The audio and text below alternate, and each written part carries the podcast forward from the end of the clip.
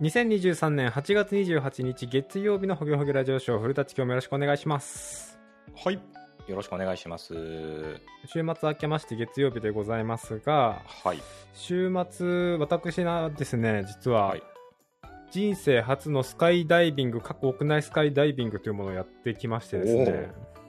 そんなことがあった。屋内です今おおって言いかけて、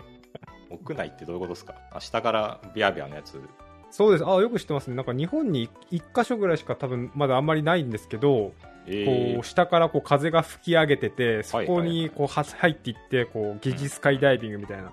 で、僕はもともとバンジーとかスカイダイビングとかに興味があったんですけど、まあいかんせんああいうの高いじゃないですか。高いですね。屋内スカイダイビングだったら5000円でできるんですよ、1分間。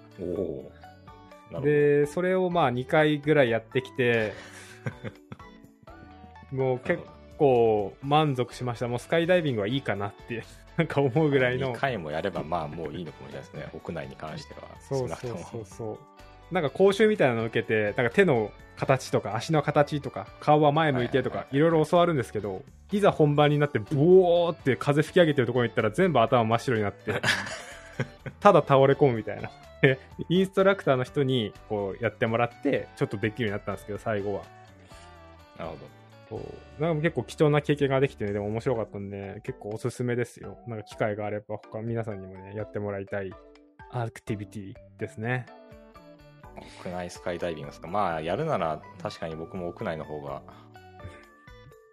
まあギリギリいけるかいけないかぐらいですかね。そうですね。高いとことか大丈夫なんですか普通に？あ、高いとこ全然いいんですけど、あんまりこうスリルのあることをしない人生を歩んできたんでできれば人生の中身にスリルを求めていつも生きてるんで。ああ、言ってますね。はい、はい、物理的なスリルはあんまりそこまで興味ないっていうか、はいはいはい、論理的な方のスリルの方が好きで。そうっすね、わかります。それはそれで。まあ、とはいえ屋内だったらまあちょっと楽しそうかなという感じしますね。楽しくできるギリギリラインかなっていう。まあそうだね、そうだね。うん。あとやっぱなんか初めてやることってなんかたまにはいいよなって思ってて。まあそれはありますね。なんかだんだんとね初めてが減りますよね。当たり前なんですけど。まあね、うんうん。初心に帰ってちょっとある程度の緊張感を持った作業やるのって嫌なんだけどいいよねっていう。命をかけた。ちょっとした命をかけてね。確かに。なんか僕それじゃなくてもなんか陶芸とかもたまに友達とやりたりしたんですけど、それとかも結構緊張するんですよね。全然やっぱり普段やってることと違うから、先生に怒られないかなとか思いながらやるのがね、たまにはやるのは楽しいなと。思うので、俺たちは週末は仕事でしたか？はい、まあそうですね、いつも通り仕事をしつつ中本のカップラーメン食べてましたね。ああ、いいですね、夏っぽいですね。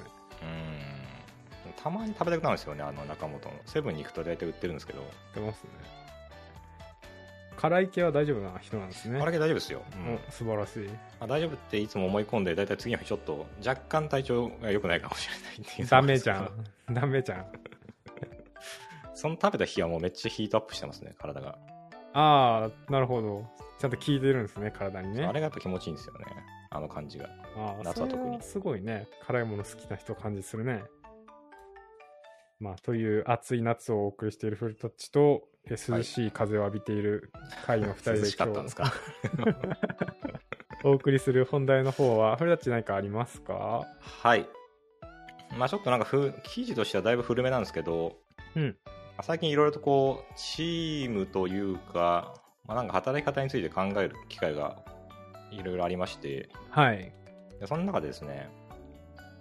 まあ、この記事のタイトルがワーキングアウトラウド、うん、ワーキングっていうのは働くのですね。ワーキングアウトラウド、大声作業、チームメンバー同士のトレーニング文化の調整というタイトルなんですけど、はいはい、ワーキングアウトラウドっていうのがそもそも何なのかっていうところで、うん、まあ働きながら自分がやってることをいろいろ話しましょうみたいな感じですね、すごく平たく言うと。うんうんうんうん、うん、で、そのなんかエンジニア文化的なところでいくと、まあ、スラックとかにタイムズチャンネルみたいなのを作って、うん、まあ、自分が作業してる内容をブツブツ書いていくみたいな。ああ、今これやってるなうみたいな。あ、そうですね。でとにかくなんかそういうのをやりましょうっていうのを啓蒙する記事なんですよね、これは。おお、なるほどね。でこれ僕も、まあ、スラックを使ったその仕事を仕方というか、まあなんですかね、オフラインじゃなくてオンラインでの仕事がメインになってからは、まあ、結構意識してるんですよねこれは。はいはい、ずっと意識してて、もう本当にひどい時なんかもうずっとなんかもう書き続けてるみたいな一日中なんかっていう時もあるんですけど、タイさん書いたりします？結構。僕もちょこちょこ書くようにしてますね。はい、僕も書くんですけど、うんうん、やっぱまあ集中してると減っちゃいますよね。あ、最近書いてないなみたいな、なんか何かに集中しすぎて書かなくなっちゃうことがありますけど。はいはいはい。基本は書いてたいなって派です僕も。あれは難しいんですよね、なんか集中してない時ほど書けるんですよね。うんで集中してくると書けなくなってくるんですよ。そうだねそうだね。でまあそのなんですかね、こう やるべきことをやってる時の集中であれば別に今書かなくてもいいんですけど、うん、なんかその間違った方に行ってしまいそうな時はできるだけ書いておいた方がよくて。ああそうだね。っていうのがあるんですよやっぱり。うんでもこれはなんかいろんな多分意味合いがあると思ってて、あとその単純に作業履歴が残るんで、後から入ってきた人とか、まあ、別に後から入ってきた人じゃなくても同じチームメイトから見て今どういうことやってるかがすぐに分かるっていう、うんうん、で、まあ、間違ったことを例えば書いてたら正してもらえる、うんうん、可能性が生まれるわけですよねそれをやることによって。はい、で、まあ、なんか間違ったこと書いてて正されなかったとしたら、まあ、そう正されなかったからまあ仕方ないかというちょっとこう落ち着きを取れるとなるほどなるほど。だって間違ったことやってるのに誰も止めてくれなかったじゃないですかっていうやっぱ言い訳ができるんですよね。そうだね、はい、なので私は基本的にめちゃめちゃ推奨してるんですけどその書き出すことをとにかく、うんうんうん、まとめ難しいのがやっぱりこれその人の性格なのか何なのか分かんないですけどやっぱ苦手な人は苦手なんですよねこの書き出すという行為が。うんうん、でも書き出してもらった方がチームで働くなら、まあ、メリットの方が間違いなく多いとは思ってるんですよね個人的には。はいはいはい。解散チームはどうなんですか？チームとしては、まあ、最近はあれですねハドルでみんな入ってそこでなんかごちゃごちゃ喋りながらやってるんで、うん、文面で残すはないんですけど近しいことをこう音声でやり取りはしてますね。あ、音声でやり取りしてるならいいんじゃないですか。とはいえあれですよね。でもさっき言ってたみたいに履歴として残らないっていうのはまあ一個欠点にはなっちゃうのかなっていう気はしますけどね。それはだいぶありますね。チームは5人いて3人だけつないでって話してて盛り上がってても残りの2人は分かんないんで。うん。全員入ってて全員で盛り上がってるならまあいいかもしれないけどでも半年後に入ってくるメンバーからしたらよく分かんないっていうのになっちゃうんでそうだね。そうそうそうやっぱり多少は文字もあった方がいいかなと思うんですよね。そのフックとなるような話とかぐらいは、まあ、基本はチームメンバー全員入ってるような感じになってて自然となんか、うんうんうん、まあなんかアジャイリーな感じだなとは思うんですけど。なるほど。そう後から入ってくる人がねそれこそフルダッチとかってなんかスラックの過去ログとかも全部読む派の人じゃないですか。そうですね、うん、そういう人からしたらなんか静かなチームだなって、ね、もう誰も何も書いてないじゃんってなっちゃうんですよね。そうね。でまあそれはそれよくてじゃあその代わりにじゃあなんですか他のドキュメントツールにちゃんとドキュメントがまとまってますとか、うんうん、っていうのがあるんであれば全然いくらでも代替聞くと思うんですけど。はいはい。まあ、結局そこも手間じゃないですか。手間とか難しいじゃないですかやっぱりその新しく入ってきた人にとって適切な分量の情報量のドキュメントをまとめるのってむずいですね、はい、でそれを考える回だったら例えば今回誰々さんがハマった時のそのハマった時ログみたいなのがビャーって書いてあったら、うん、次に入ってきた人はそのログを少なくともヒットさせればもういくらでも追体験できるわけじゃないですかそのハマりを。はいはいはい。って考えるとまあ多少あった方が便利かなと思うんですよね。そうですね、まあ、僕もあった方がいいなという気は確かにしてきました。はい、うん、ただまあこの記事自体は別に多分その文章を残すかどうかの話は特に言及してなくて、うん、多分自分がやってることをちゃんとどんどん口に出していっていきましょうっていう話なんですよね。うんうんうん、で最近です私本をちょっと一冊読み終えまして、はいはい、巷で人気のアジャイルプラクティスという本があるんですけども。アジャイルプラクティス、はい、緑色の本ですごい雑な説明ですけど、まあ、緑色で真ん中にアジャイルプラクティスガイドブックって書いてあるやつかね。あの昔スクラムブートキャンプっていうすごい名著がありましたけど、はい、スクラムブートキャンプと同じような構成のなんか感じのこう漫画があってなんか説明が挟まってくるみたいなタイプのやつでこうアジャイルについていろいろ説明してくれる本なんですよね。ほうほうほうほう。でなんでめちゃめちゃまあ読みやすいんで、まあ、本自体もおすすめではあるんですけど、その中の一節と今話した話がちょうどこうリンクしたというか、うん、あって逆にこのワーキングアウトラウドしない人だしハドルとかもしない人、うん、で何やってるかよく分かんない人っていうのもなんかよく分かんなくなるチームっていうのが結構あるんですよね、うん、そういうチーム、うんうん、特にオフラインだとまあなんか分かるかもしれないけどオンラインになったせいでなんか分かんなくなっちゃったとか、うん、あってその中のなんか理由の1個にOSS っぽい働き方をしてるするのがいいと思ってるみたいな価値観があるらしいんですよね。はいはいはい。でなんかすごく僕これ見たときにピンときて、なんか OSS ってこう、まあ、いろんな OSS ありますけど、まあ、基本やっぱプルリク僕が考える最強の修正版のプルリクを出して、うん、まあ、コメントもらったり、まあ、そのままマージしてもらったりとかっていうのをやると思うんですけど、うんうん、なんでいくらだからチームで働いてるとかそういうのも全部関係なく僕の考える最強の機能を実装して何日かかってもいいから、うん、でプロリクエスト上げてみんなで議論するのがエンジニアの取るべきお作法だっていう風に思ってる人もいるっていう話なんですよね。はいはい。そうなってくるといわゆるアジャイルっぽくとかスクラムでやるようなこうみんなで肩組んで、うん、いいもの作っていこうですごい勢いで変わっていくそのシステムとかお客さんの要望を取り入れながらこういいもの作ろうぜっていうものとは結構かけ離れているというか、それがそうだね。はいはい。そうでもそれが正しいと思ってる人もいるんですよ。うんうんうん、でなるほどなって思った。それ見た時にそんな人いないやろって思ってたんですけど、その説明文を見て、うん、そっかな OSS ってなんか参考にしろってよく言われるしなみたいな返事があると、はいはい、だから OSS っぽい働き方ってなったらそうかプルリクエスト出すプルリクエストからのっていう感じになっちゃうのかと思って、うんうんうん、でプルリクエストで言えば僕ホゲラジでもいっぱい話してますけど、もう僕の場合事前に全部やること決まった上で最後のコードのレビューぐらいにしか思ってないんですよね僕は。そうですね、はい、でもそういう人は要件とかもうすべて込み込みでプルリクエストでやりたいんですよ。うんうんうん、でもこの認識のズレがなんかすごいんだなってことがだいぶ違いますね。そこまでの構成がねもうギュッとそこに詰まってますもんね。そうだからもうそれこそね1000行2000行あっても DB の変更とかも入っててみたいなこうドーンってきてどうですかみたいな言われるみたいな感じですよね。なんかそこはそうですよね、難しい。そのやり方でやっていこうとするのはだいぶ難しいですよね。まあ、難しいかみんなそっちに舵を取ればできなくはないんですよね。だからなんていうかもう肩組んでアジャイルでみたいな考えも捨ててうん、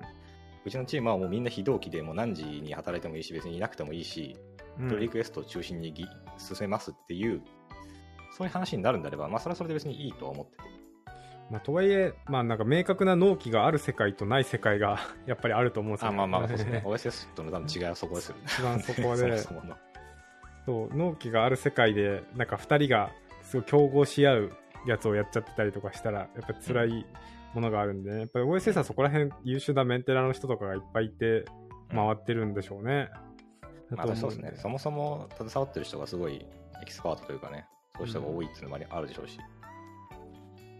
なのでなんか改めてそういうなんか、ね、そもそもの働き方の部分とかっていうのを認識合わせみたいなものを結構しないといけないのかなと思ったんですよね。ああそうだねそうだね。なんかこうねなんか僕とかの場合はもう基本ずっとアジャイルでやってたんで、うん、なんかもうそういうものだっていう風に体にこう染みついてるというか、はいはいはい、別にアジャイルとかっていう概念を知る前からなんかそういう感じの働き方が好きだったんでなんかこう、うんうん今あるものが正しいんじゃなくてもっと何が正しいか考えながらみんなでこう試行錯誤しながらなんかどんどんいいもの作っていきましょうみたいな。なるほどね。でアジャイルという概念を知りああそうそうそうですよねみたいな感じになって、うんうん、なってたけどでもそうじゃない人からすると受け入れがたい考え方でもあるのかなと思ってそういうのが、うんうん、決められたことはやりたいんですみたいな、うんうん、だし、自分がこうだと思ったことがあったらそれを出すところまでが仕事ですとか、例えば、うん、そこから先どうするかは、いやマネージャー考えることですよねみたいな。おそうそう、昔ね、昔っぽくやれば、その基本設計する人がいて、その人は基本設計しかしませんみたいな、詳細設計しかしません、コード書くことしかしませんみたいな、うん、テストを書くことしかしませんとかあるじゃないですか、はい、そういうのとかをこう特に経験してきた人がすると、なんでみんなでそんなワイワイやりながら要件定義のとこまで行ったりテスト行ったりとか、こうなんかワイヤワイヤしなきゃいけないのっていう気持ちが芽生えても、まあおかしくはないんだろうなと思ってて。なるほどね、そっちの感覚に寄せて考えると。そうそうそう、確かにそうなんだし、それでもう何十年も20年もやってきましたってなると、まあ、それが正しいとも取れるし、うん、まあ、それが今 の, そのやり方と合ってるかどうか置いといても、まあ、少なくともそれでこう成功体験進んじゃってると、うん、急に変えてくれって言うと難しいじゃないですか、そこって。まあ難しいでしょうね。急にワーキングアウトラウドしてくださいとか言われても、なんかできないですよね。そもそもだって無言でやってコード書いてブレイク出すのがエンジニアじゃないんですかって言われたら、うん、まあそういう考え方もございますねみたいな、なっちゃってる。なんかそこは確かにフルタッチがやったみたいに、どっかですり合わせるタイミングっていうのがね、欲しい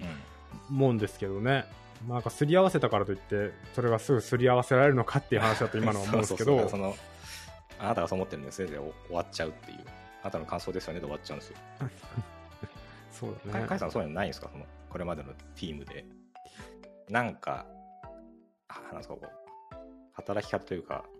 チームへの貢献の仕方が合わないみたいな。あんまりというかないですね、なんだかんだ言ってパッと浮かばないですね。なんかなんだかんだ同質がいいのか悪いのか集まってるような気がしますね、うちの案件とかだと割と。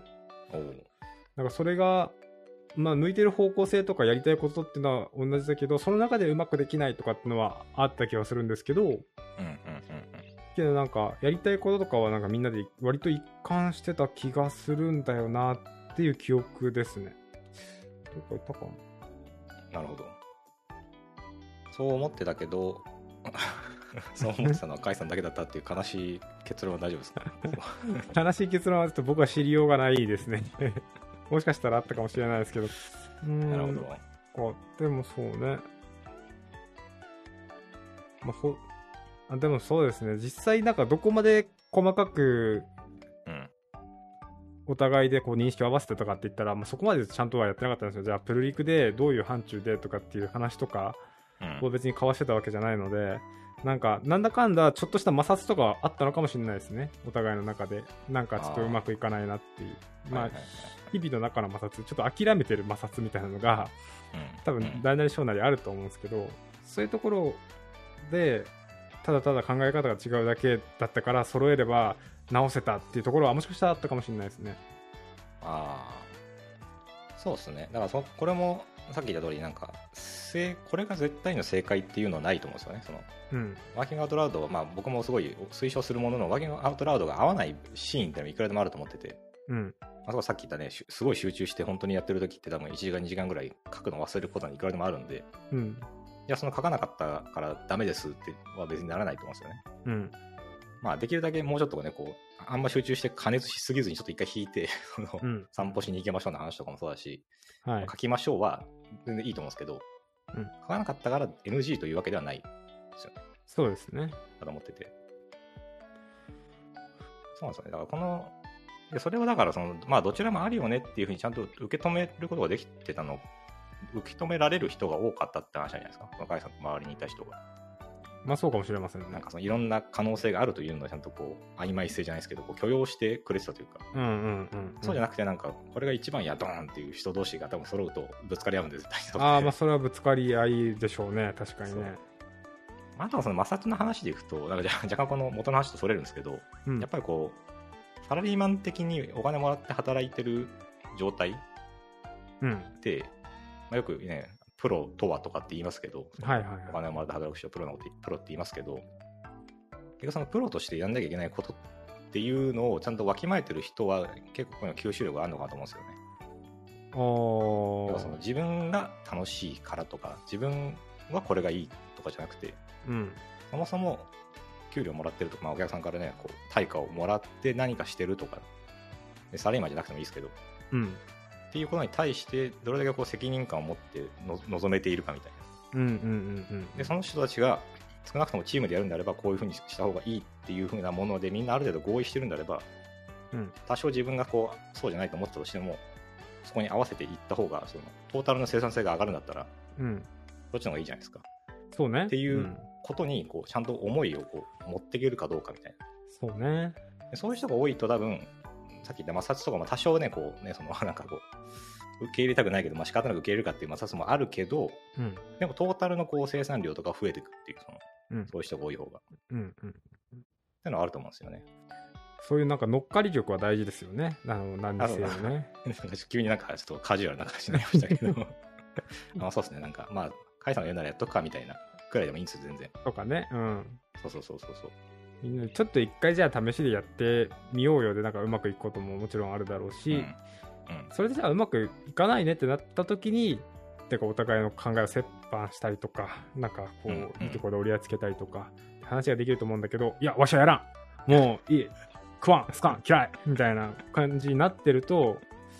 なんか何も本当に進まなくなっちゃうから、そういう柔軟性はずっと持ち合わせてたいですよね、うん、気持ちとしてはね。そうなんですよね。本当僕もだから人生初めてスクラムをやった時、うん、もうだいぶ前 7,8 年ぐらい前ですけど、うんその時はもう本当に何も知らなかったんですよ。こっちも知らなくて、まあ、周りにいるメンバー知らなくて、うん、ただ一部の人だけ知ってて、そのチームの 5,6 人の中の1人ぐらい知ってて、うん、その人はなんかこうスクラムマスター研修を受けてきたんで、うん、ちょっとスクラムでみんなでやっていきましょうとかって言ってこう言った時に全然分かんないけど、まあ、なんか楽しそうだなと思ってみんなでじゃあやりましょうってみんなでこう個別に勉強したりしながらスクラムについてスクラムとアジャイルで勉強して、うん、もっとこうした方がいいんじゃないですかねみたいなこうみんなでこうやんややんや言いながら、はいはいはい。で結果 すごい勢いで立ち上がって、うんまあ、いい感じになったんですよ、うんうんうん、だからやっぱ知らないからできないというわけでもないし、うん、やっぱなんかさっき言った乗っかり力じゃないですけど、うんまあ、誰々さんが言うのでやるかとか、まあ、みんながやるっていうんだからやるかみたいなのもいいですけど、うん、やるんであればその適当に参加してなんかああやっぱダメだったねみたいなこうへえやっぱダメだったねみたいなよくあるじゃないですか、うんうんうん、その社に構えてるみたいなありますね。じゃなくてもう自分が言い出したかのごとくもうめっちゃ乗っかってくるんだよそこに。そうだね。もっとこうした方がいいっすよ、ね、みたいな。はいはいはい、はい。っていうのも確かに大事ですね。まあ、社会人力と呼ぶのか、まあ、よくわかんないですけど、まあ、その乗っかり従って全力をちゃんと尽くすっていうこと。よくアグリートゥディスアグリーみたいなのがありますけど、うん、あなたが言ってることには合意できないけどでもこれがやるというふうに組織で決まったんであれば私は全力を出しますみたいな。うんうん。っていうのをちゃんとみんな持ってると確かにそのうまくいくんですよね。まあ、じゃあその方向でいきますかって言ってちゃんと全力出すっていう。そうね。ワーキングアウトラウドちょっとあんま得意じゃないけど、まあ、そっちもいいっていうんであれば全力でやりますみたいな。全力でワーキングアウトラウドしてみますみたいな。そこはやっぱあれだね、なんか気持ちの切り替え力みたいな話もあるよねきっとね。なんとか力がめっちゃ出てきますね。気持ちの切り替え力。気持ちの切り替え力みたいなところもあるなと思うんですよね。こう。うんうんうん。自分はこっちが良かったけどそうなじゃなくなっちゃったな、うん、テンション下がったな、うん、やめますみたいな感じじゃなくてあ、アジャイルになったんだもう分かったもうじゃあいいよ俺アジャイルそんな好きじゃなかったけどやるからねやってやるよっていう気持ちにねこう、うん、いかに持っていけるかっていうのをさみんなでご飯屋さん行ってこうって思った時にさ寿司と焼肉で分かれて自分だけ寿司でさみんなが焼肉って言った時にさああ分かったもうじゃあもうカルビいっぱい食べちゃおうっていう気持ちに持ってけたら自分も楽しいし周りもハッピーなわけじゃないですか。そうですね、うん、そこの気持ちの切り替えってやっぱ難しくてで周りから言えることもあると思うんですよ。なんかじゃあ一緒に頑張ろうよみたいな。いや牛タンあそこの牛タン美味しいよ美味しいよって好きだと思うよってああは言ってたけどってちょっと一口食べてごらんってすげえなんかかまってちゃんみたいになりますよね。ああ、本当そう。だから寿司は良かったって言ったんだよな、みたいな。で、なんかそこまで露骨に出さないけど、なんか心の中で悶々としてる人とかはね、いっぱいいると思うし。まあ、いいでしょうね。切り替えが苦手な人っていっぱいいると思うんですよね、世の中にね。僕は。いや、いますよ。僕もそんな言うてね、今のシーンで言ったら、まあそんなことでも揉めないですけど、寿司か焼肉かでは。まあそういうのありますよね、確かにね。ありますよね。私は特にあったと思いますな、そういうの。そうそうそうそう。だからそういう時にこううまく周りが優しく手を差し伸べたりとか、おいしいこれおいしいよってやるのとかも大事だと思うし、そこにまた乗っかっていくのも大事だよなっていうふうにも思いましたね。ちょっと脱線しちゃいましたが若干。でもなんか そういうのってなんですかね、そのそうなんですよね、なんかこうエンジニアとしてその、まあ、ワーキングアウトラウドするなって分かるんですけど、うん、なんかなんですかね、こう、まあ、これこれこうだよねとか、なんかそのなんかいい技術があったらこういういい技術あったねとか、なんかこう、うんうん、いろんなこと書くようになるんですけど、うんうんうん、なんかそれに対してあんまりこう過度になんか深追いしないような性格にもなってきちゃったんですね、僕自身が。例えばすごくいいと思う記事があったときに、うん、これすごく良かったですとか、これすごい良かったとかって共有したとするじゃないですか。はいはいはい。ポンと。別になんかリアクションがあろうがなかろうが、もうあんま僕関係ないですよね。ほうほうほう。多分昔だったらそのもうこれを知ってほしいからっていうので、そのめちゃくちゃそれをアピールしまくってたと思うんですよね、そういうの。うんうんうん。社会さんこれについて話そうよみたいな。うんうんうん、でもなんかその興味がないのかあるのか分かんないけど、何もリアクションがないんだったらまあええかぐらいにしか思ってないんですよ今。ああ、なるほどね。でこれの問題点はその問題点、はい、さっき言ったちょっと興味あるけど、いやでも本当は寿司が良かったんだよなって言ってる人を置き去りにしちゃうんですよね。うん、なんていうかその、うん、いや焼肉をこの焼肉本当美味しくてみたいな、でもあの寿司とこの焼肉比べた時にこれとこれで実は同じようなエッセンスが入っててみたいな話を。うんしないんですよ僕は、別にめんどくさいから。ああはいはい。だからそのかまってちゃんをこう引き寄せるちょっとめんどくさいと思っちゃったんですよ。ああなるほど。昔はそういう人もめちゃめちゃ絡めるのが好きだったんですけど、なんかこうまあこのホゲラジもそうだし、こう一方的に情報発信する癖がついてきたときに、なんかかまってちゃんを置いてっちゃうっていう問題がもう起きてきてて徐々に。ああそういうこと。かまってちゃんっていうかなんかなんですかね、そのちょっとフックかけてほしい人、僕もたまにあるんですけどそういう時って。うんうん。もう一フックくれたら。焼肉食べ行くんだけどなみたいな時に、そうね、あまあ別にいいよ、うん、寿司行きなみたいなこと言われて、あうんみたいな、焼肉行こうぜって肩組んでほしかったのに、うん、いいよじゃあ別々にしよっかとかって言ってくれちゃったみたいな状態、うん、なるほどねってあります今この話しながらちょっと思い出しちゃったんですけど、そういうこと分かりますこの感覚なんか。あまあ、なんとなく分かりますよ。こうフックかけてこう引っ張ってほしい。例えばですね、さっき言ったスクラムやるとだったら、うん、興味ある人だけ勉強して参加してくればいいよじゃなくて、うん、みんなでやろうよみたいなこう、そうそうそう、巻き込み力、さっきの乗っかり力の逆、巻き込み力。巻き込み力ね、今日は力が本当によく出る日だ。そうですね。そういう巻き込み力もが最近欠けてきたんじゃないかってことですかね、フルダッチ。そう僕にね。ああ。ワーキングアウトラウドも例えば。まあ、全然書いた方がいいし書かなくてもいいよってさっき言っちゃいましたけど、うん、いやでもそのね1時間2時間ずっと集中してそのヒートアップしちゃってる時って多分、うん、なんか良くない方向に行ってるはずだから7時間でやめた方がいいんだよとかってこう、うんうん、ちゃんと1時間に1回書いたよとかって言うことができないんですよね僕もう今、うん、なるほど。なんかその人がそう思うんだったらそれでいいじゃんって終わっちゃうっていう、うんうん、だからワーキングアウトラウド大事ですよって言ってもでも自分はできないですって言われたら、うん、じゃあしなくていいよって言っちゃうっていう。ああ、なんか定感しちゃってる感じですね。なんかちょっと諦めてるのかもしれないですね。だからね、自分からそうならないんだったらいいよっていう気持ちが出ちゃってると、なんか、うん、そういう普及とかもしづらいっちゃしづらいんですよね。普及というか、なんか教えても結局響いたか響かないか分かんないけど、まあええかとか。ね。なんか僕そういう時やっぱ若干強引にでも今はやってもらいたい。そうそうそう、それがね分かんないんですよね。なんかやり方が。あでもなんかもうこれもしかしたら大変かもしれないけど、ちょっとみんなで明日一日でいいから全力でやってみないみたいなそのワーキングアウトラウドみたいなで文句あったら明後日みんなでぶちまけようぜみたいなでその明後日後にやっぱめんどくさいなこれみたいな自分から言うみたいな思ったらなるほどねなんだこいつって感じで、ね、そういう感じですなんかね、うん、だからどうなんですかね、なんかこれってだから僕に覚悟がないからなのか、もうさっき言ったね、定感癖がついちゃってるだけなのかちょっと分かんないですけど、まあ、とかまあ実際やりづらい、そういうコミュニケーション取りづらいメンバーとかもいるとは思うんですよねこう、うんうんうんうん、っていうのとかもあったりするとは思うんで、ここも一言ではなんか言いづらいですけどね。年取って不当に増えたんですよねこれ。なんか特にねその年齢上がってくるとなんかねパワハラだとか言われるようになるじゃないですか。なんかちょっと強制力つけちゃうと、はいはい、そういうのを多分避けようとしてきたがゆえになんかもうこうまあええかってなっちゃうっていうそのなんかやってもいいしやんなくてもいいよっていう風につい言っちゃうっていう最後に一言ちょろっと、うんうん、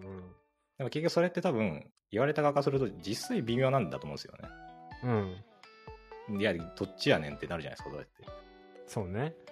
そうでもなんか多分ねそれ以上言えないんですよね。ご時世もあるかもしれないですけどね。実際それを言われたとてオプショナル風任意風必須なんでしょうみたいな思われてるかもなとかもあるしね。まあ、そこはね本人の捉え方次第でそうそう、まあ、それを聞いてあ面白いそうだなって自分からこうじゃあやろうってなる人もいるし、うんまあ、オプショナル風だけどそれ実際必須なんでしょって思ってやる人もいるし、うんまあ、オプショナルだったらやらなくていいかって人もいるしなんかその必須って言ってほしいやりたいけど恥ずかしいんだよねみたいな人もいると。あーなるほどね。そのやりたいのが恥ずかしいよだよねの人だけに対してアプローチしたい気持ちはあるけど、うん、外した時のリスクが高いんで、うん、まあええかってなっちゃうっていうなるほど感じですよね。まあそうですね。だからねそのワーキングアウトラウトってすごいシンプルなこうなんていうかプラクティスというかやることなんですけど、まあ、結局難しいんですよね。それを普及していくというチームに根付かせるというか、うん、そうね確かに、まあ、今回なんかそういう考えこういうプラクティスがあるよだけじゃなくてじゃあそれを実際普及していくことではこういう難しさがあるよねみたいな話のところでも盛り上がりました、うん、本人の気持ちもあるしそもそもの思想みたいなのもあるし、うんうんうん、成功体験があるかないかとかロールモデルがいるかいないかとかねいろんなものによって変わってくるけどというまあ、またこれもねオフラインでね顔つき合わせてちょっと話してたりとかね一回腰据えて話せる機会とかがねあったりしてもいいなとは思うんですよね。ノミニケーションとかねタバコミニケーションみたいなノミニケーションみたいなもんでそうなんですよね。なんかそういうのは一個挟むだけで全然ハードル変わったりしますよねな気がしますね。はい、うん、一緒にご飯食べるとかねもう何でもいいですけどなんでまあワーキングアウトラウドのねそうワーキングアウトラウドの話はもうほとんど今日半分ぐらいしかなかったですけど、うん、まあ自分たちがやってたら他の人もあなんかいいなと思ってやる人はやるだろうしまあねいろいろ広め方はあると思うんですけど、うん、いかがでしょうかといったところですかね。はい、まあ、我々は常にねワーキングアウトラウドしてますという話でした。そうですね、うん、そうかなはいというわけでじゃあ今日はこれくらいで終わりたいと思います。ありがとうございました、はい、ありがとうございました。